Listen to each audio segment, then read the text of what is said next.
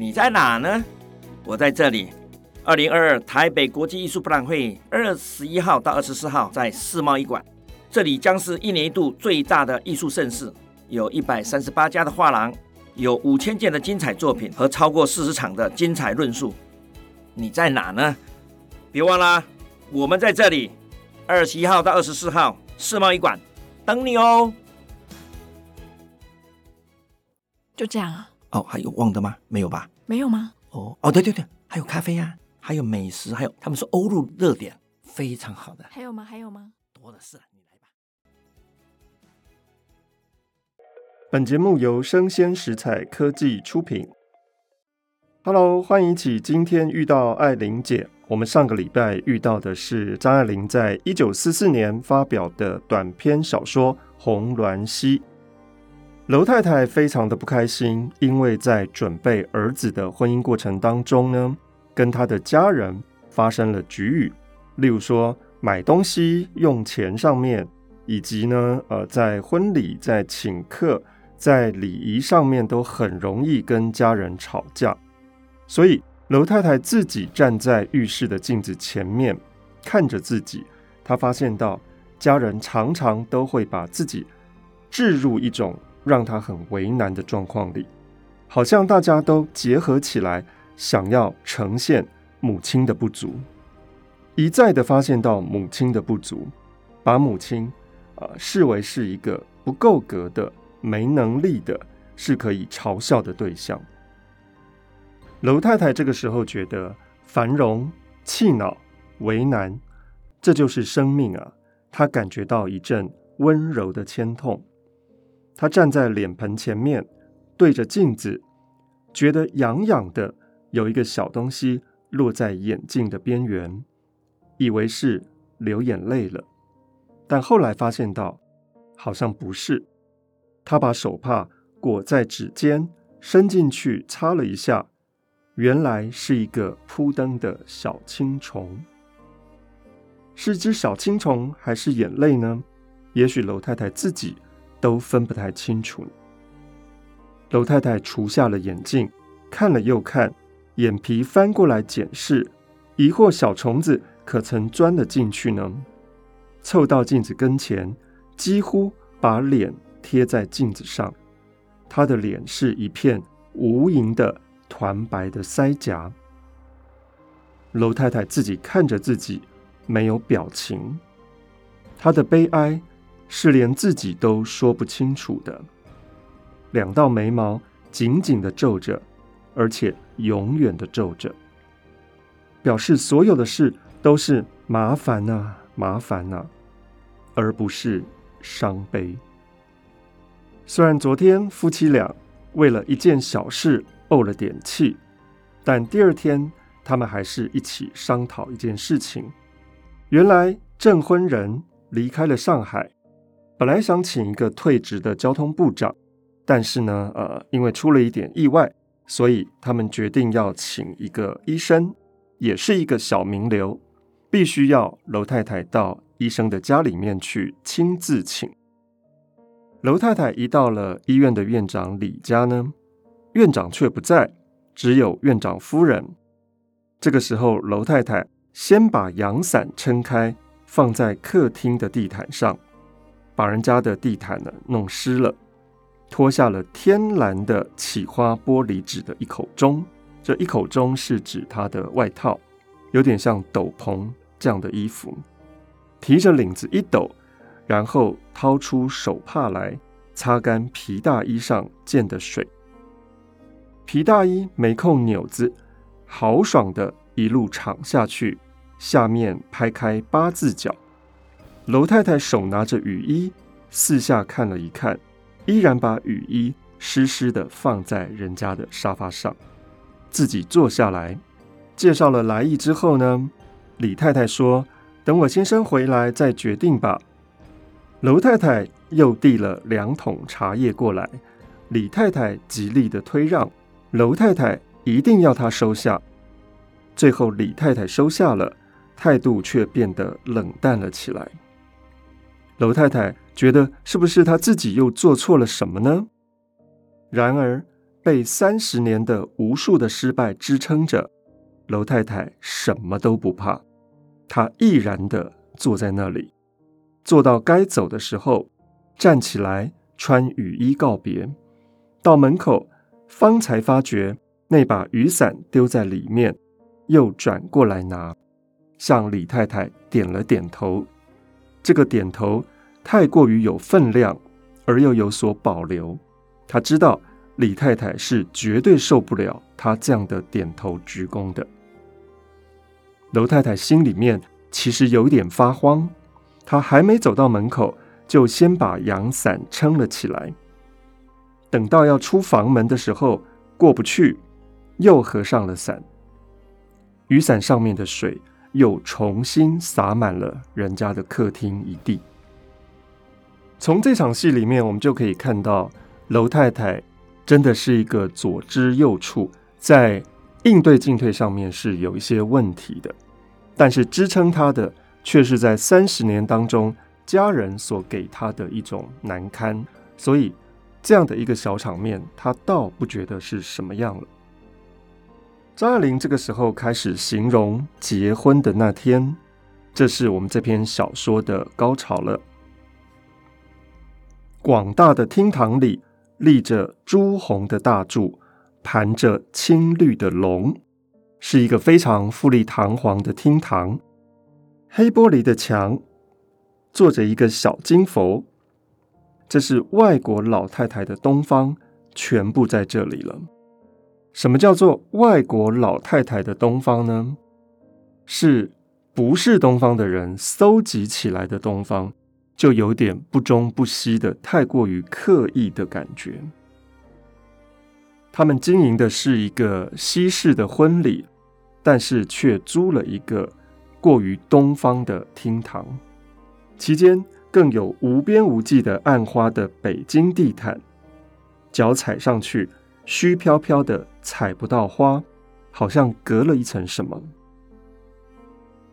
这个时候，张爱玲。用一个玻璃球的意象来形容婚姻，大概就是这样子吧。张爱玲说：“整个的花团锦簇的大房间是一个玻璃球，球心有五彩的碎花图案，而客人都是小心翼翼的顺着球面爬行的苍蝇，没有办法爬到玻璃球的正中心去。”张爱玲是不是在说？我们对于婚姻都有一种美丽的幻境，一种过度觉得它漂亮的憧憬，但是从来没有一个人可以真正爬到玻璃球的核心里面去，享受到婚姻的美好呢？在这个玻璃球上面，有两个不甘心这么样悄悄的在玻璃球外面搓手搓脚的苍蝇，这两只苍蝇也设法。想要进入到豪华的玻璃球中心去，这两个人是谁呢？也就是我们上礼拜提到的唐倩跟黎倩这对姐妹。新娘玉清有五个表妹，全部都由他们的母亲率领了来了。老大唐倩，老二黎倩，其实都是好姑娘啊，只是岁数大了一点，自己着急。来到这样的一个地方，当然就不能安分。二小姐黎倩新做了一件得意的单旗袍，但没想到下了雨，天气暴冷，饭店里又还没有到烧热水的季节，而使黎倩没有办法脱下她的大衣，并不是受不了冷，而是受不了人们关切的询问：“你不冷吗？”黎倩天生是一个不幸的人，虽然来这个地方来得很早，但是不知道为什么却没有找到座位。黎倩倚着柱子站立着，她喜欢这样。她的苍白倦怠的脸是一种挑战，仿佛在说：“我是厌世的，所以我连你我也讨厌呢。可是你讨厌我吗？末了这样的出其不意的一转呢？”特别是赋予一种挑拨性，而他的姐姐唐倩并没有黎倩这么高，脸比较圆，因此初看倒比妹妹年轻许多。唐倩是比较活泼的，活泼了这些年还没有嫁出去，使得自己丧失了一些自尊心。她的圆圆的小灵魂似乎是破裂了，补上了一些白瓷。眼白是白瓷，白牙也是白瓷，微微的突出，那是硬冷的、雪白的、无情的东西。唐倩常常笑着，看起来是比较活泼的。他老远看到了一个表嫂，就远远的招呼起来，叫表嫂过来坐，把位子让给他，自己坐在扶手上面，指指点点，说说笑笑。悄悄的问说：“哎，门口那个站着的招待员是不是新郎的弟弟呀？”后来发现到并不是，那只是楼先生银行里面的下属。于是唐倩也就失去了兴趣。唐倩就这样一个一个跟亲戚握手寒暄，她的笑声里面仿佛也生着牙齿。张爱玲说：“一起头的时候。”像是开玩笑的，轻轻的咬着你，咬到后来，你就觉得疼痛难熬。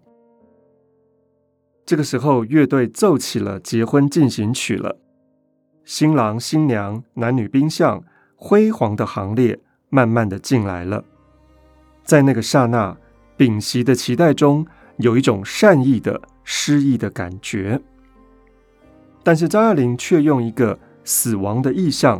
来呈现新娘的出场。张爱玲说：“粉红的、淡黄的女宾相像破晓的云，黑色礼服的男子们像云霞里面慢慢飞着的燕子的黑影，而半闭着眼睛的白色的新娘，像复活的清晨还没有醒来的一具尸首，有一种收敛的光。”新郎新娘站定之后，证婚人开始致辞了：“兄弟，今天非常荣幸。”空气立刻就两样了。每一场婚礼的证婚人都要提到新道德、新思潮，什么国民的责任，希望以后贤伉俪能够努力制造小国民等等，大家就哈哈大笑起来。接着是介绍人致辞。介绍人也许不必像证婚人那样维持他的尊严，可以更自由的发挥。但每一个介绍人，他的中心思想大概也都不过是：我们这里的一对男女，等一下就要一起睡觉了，趁现在尽量看看他们吧。等会儿可是不许人看的哦。听众都是懂得的，也知道要笑，但通常介绍人。说的都太长了，到后来也就越来越少人在笑了。乐队又奏起了进行曲。新娘出去的时候，白礼服好像破旧了一些，脸色也变旧了。宾客正在呐喊着，把红色、绿色的纸屑向新郎新娘丢过去。后面的人抛了前面的一身一头的纸屑。行礼的时候，唐倩一眼不眨的看着男宾相的娄三多，新郎的弟弟。此刻，唐倩就发出一声非常快乐的撒野的叫声，把整个纸袋的红绿纸丢向三多。接着，大家吃蛋糕，吃到一半，新郎跟新娘回来了，乐队重新的奏乐。新郎新娘第一个领头下池子跳舞去，这个时候就是年轻人的世界了。不跳舞的呢，也围过来看。那些上年纪的太太们就悄悄的到后面去了。但他们觉得自己还是有一种消极的重要性，像画卷上面端端正正的图章，少了自己就不上品。都没有人要请唐倩跳舞，但唐倩依旧是一直笑着，嘴里面好像砍了一大块的白瓷，闭不上。唐倩跟黎倩正考虑着是不是应该要早一点走呢？趁着大家还没散，留下一个惊鸿一瞥的印象，好让人打听说今天晚上穿蓝色的那个姑娘是谁呀？他们看准了三多站在楼太太身边的时候，上前向楼太太告辞。楼太太困惑着，就像是换了一副新的眼镜，认不清楚他们是谁。一发现到他们了，就皱着眉头说：“怎么不多坐一会儿呢？”楼太太今天忙来忙去的，觉得她自己更可以在人丛中理直气壮地皱着眉头。楼家是绝对的新派，所以晚上喝喜酒的时候，只有几个至亲在座，并没有闹洞房。写到了这边，张爱玲已经完成了整篇小说结婚的过程。我们看到了一个非常精彩的意象，也就是那个大家都进不去的玻璃球。但是张爱玲的才华并不止于此，在后面又加了一段。隔天中午，这对新婚的夫妻回到公婆家，一同去吃午餐。大家正传阅着照片，有一张是新娘玉清单独拍的一张。张爱玲形容说：“白礼服平扁僵硬，身子向前倾而不跌倒，像背后撑着纸板的洋娃娃。”张爱玲依然喜欢用。死的东西来形容活的东西。本来生气蓬勃的新娘，欢天喜地的，但张爱玲却喜欢用死掉的纸娃娃来形容新娘失去了人性。和新郎大陆拍的那张呢？邱玉清把帐纱拉下来罩在脸上，面目模糊。照片上。仿佛无意中拍进去一个冤鬼的影子，玉清非常的不满意，决定以后要在租礼服重拍。饭后，楼萧伯和他自己讨论着国际的问题，因为没有人在注意楼萧伯的话题。楼萧伯说到风云变色之际，站起来打手势，拍桌子，而楼太太和亲家太太媳妇们。坐在沙发上，平静地伸出两腿，看着自己的血青袜子卷到膝盖底下。后来他注意到大家并不在听，却把结婚照片传观不已，偶尔还偏过头去打个呵欠。楼太太突然感觉到一阵厌恶，不知道是对自己丈夫的厌恶，还是对于在旁边看他们做夫妻的人的厌恶。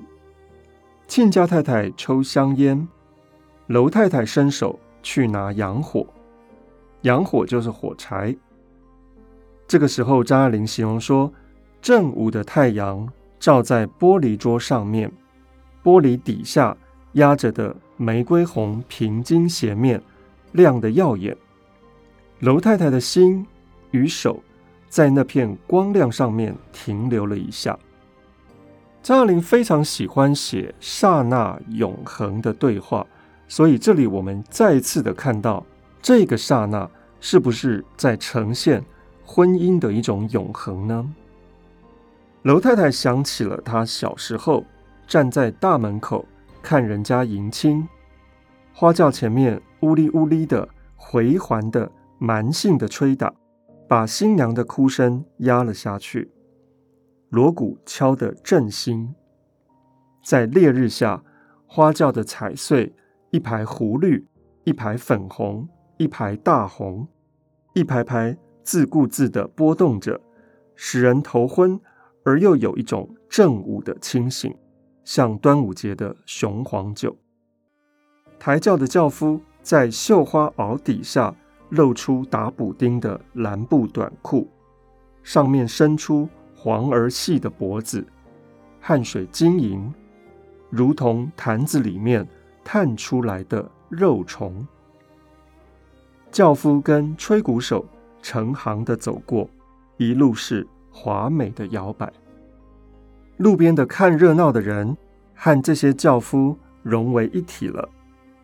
大家都被在他们之外的一种广大的喜悦所震慑，心里摇摇无主起来。在这个正午，应该是大家感觉到新婚的喜气，但是不知道为什么，楼太太心里面却想起了在童年的时候，她看到新娘出嫁，这些轿夫，这些打锣打鼓的人，却像是肉虫一样的在结婚的行列当中。都已经隔了这些年了，楼太太还记得，虽然她自己已经结了婚。今天她大儿子也结婚了，但是楼太太心里知道，婚姻根本不是那么一回事。童年的记忆当中，婚礼是一种一贯的感觉，但是昨天他儿子的婚礼却是小片小片的，他自己也不知道这是什么感觉。楼萧伯忽然停止了对时事的检讨，一只手肘抵在炉台上面。斜着眼看着他的媳妇，用一种最潇洒、最科学的、最新派的爸爸的口吻说：“怎么样啊？结了婚觉得怎么样啊？还喜欢吗？”新娘玉清略略的踌躇了一下，也放出极其大方的神气，回答说：“很好啊。”说过之后，脸上方才微微的泛红起来。一屋子的人全部都笑了。可是笑得有点心不定，不知道应不应该笑。楼太太其实并没有听清楚丈夫说什么，她只知道丈夫说了一个笑话，因而笑得最响。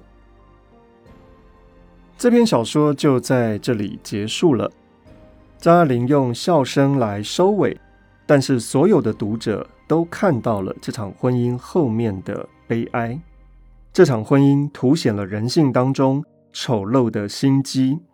办一场婚礼，但全部都是表面功夫，里面有好多的人的算计、敷衍跟虚伪。大家都要面子，都不管里子。这是张爱玲一贯的讽刺婚姻的态度。而其中最精彩的，就是张爱玲用死尸来比喻新娘。用玻璃球来比喻婚礼，用苍蝇来比喻想要进入豪华的婚姻中心的这些堂倩、离倩之流。张爱玲想戳破的就是婚姻的假象，但是所有的人都好像汲汲营营的想要进入到婚姻的中心去，因为那里有大家想象的美好。其实楼太太也早就知道。婚姻并不是这么一回事了。正在结婚的玉清可能也了解，而未婚的唐倩、黎倩呢，尤其对婚姻有一种莫大的憧憬。张爱玲在这个故事当中描写了已婚、正在结婚的，还有未婚的女人的状态。这是一个疯狂的家庭的通俗剧，很像是我们之前读过的《琉璃瓦》。在一个美满的婚姻的过程当中，我们看到的却是张爱玲对婚姻、对家庭价值的否定。这篇也是张爱玲用疯狂喜剧的方式来形塑的一篇非常短的小说，节奏快速，有很多人物的心理攻防，尤其是嘲笑中上流社会这些有钱人的自以为是，也凸显了。不同经济层面的人不一样的意识形态，包括像买东西，包括像门当户对，包括像来参加婚礼的人这些行为跟态度，跟琉璃瓦几乎是同一副的笔墨。这篇小说只有十多页，却精准地点出了现代婚姻的本质。如果你对婚姻还有很大的憧憬，还有许多的想象，也许张爱玲会给你一个不太一样的答案。